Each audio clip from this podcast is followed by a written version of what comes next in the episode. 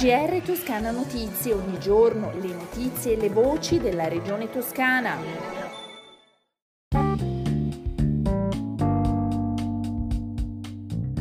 Un buon ascolto dalla redazione di Toscana Notizie. Apriamo il nostro GR con eh, la conferenza dei servizi per il rilascio dell'autorizzazione alla realizzazione del rigassificatore di Piombino e lo fa con il presidente della regione toscana che ribadisce di aver avvertito in tutti gli enti la chiara consapevolezza dell'importanza strategica di quest'opera.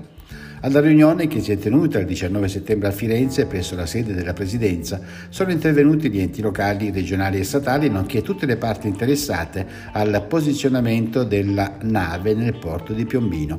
Il Presidente ancora sottolinea come la Sovrintendenza di Pisa e di Livorno non abbia nel corso di questa riunione rilasciato pareri ma sollecitato approfondimenti in modo assolutamente costruttivo. La sovrintendenza ha chiesto alla società proponente se il progetto illustrato possa comprendere anche opere di mitigazione paesaggistica sia delle nuove costruzioni sia dei tagli della vegetazione e del loro ripristino e sia anche della stessa nave di gassificatrice ed è con soddisfazione che il Presidente evidenzia come queste domande siano state accolte da SNAM con esplicita apertura e disponibilità, cogliendo così l'efficace atteggiamento propositivo della sovrintendenza. Sovrintendenza. Cambiamo argomento, la civiltà etrusca insieme a quella egizia al centro dell'ottava edizione di Turisma. A raccontare l'epoca etrusca è la tomba di Velkai Karku e di sua moglie Tana Kai Aprukui, che grazie a recenti ricerche ha rivelato adesso il suo aspetto più affascinante, e cioè quello di custode di un legame sponsale eterno.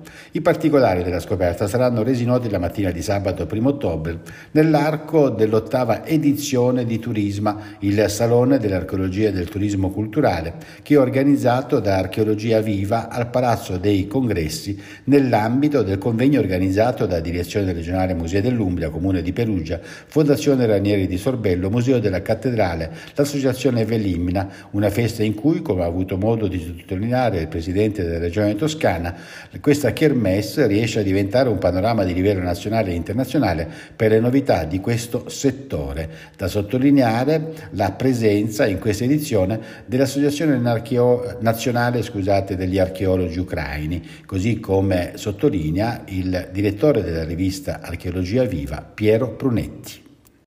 C'è anche l'Ucraina e qui appunto ci sono altri aspetti dolorosi che l'archeologia ci ricorda perché verranno dall'Ucraina archeologi e storici dell'arte che ci parleranno dei danni causati dalla guerra al patrimonio culturale dell'Ucraina.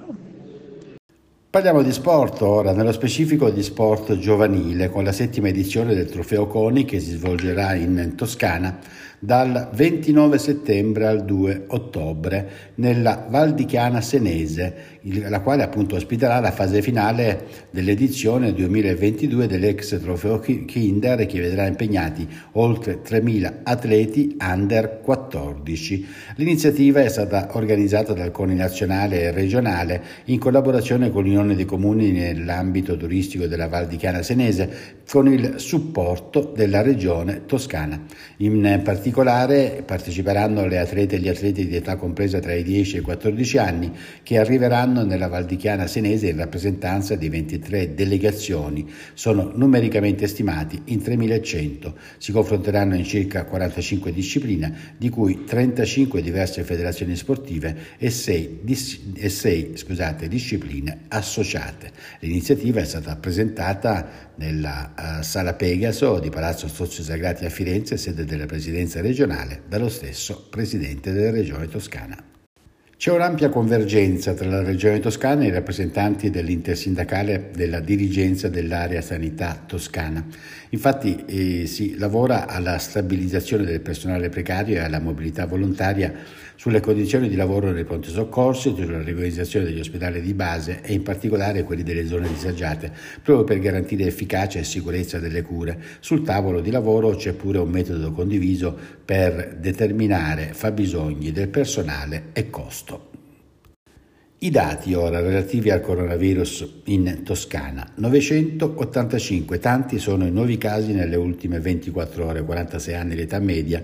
I decessi sono 8, complessivamente ricoverati sono 157, ben 10 in meno rispetto a ieri, di cui 3 in terapia intensiva, in questo caso 2 in meno. I dati sul turismo ora. Nell'estate 2022 il turismo in Toscana si riavvicina a livelli pre-pandemia. Si consolida infatti la crescita della domanda italiana, ad eccezione della costa. Ottime performance delle città d'arte. Importante il recupero della domanda straniera dopo i due anni caratterizzati dalla pandemia. I numeri non sono ancora quelli dell'estate 2019, ma si avvicinano con eh, buone eh, previsioni anche per settembre. Sono le punti chiave che emergono dall'indagine di Toscana Promozione Turistica realizzata dal Centro Studi Turistici di Firenze su un campione di 504 imprenditori della ricettività.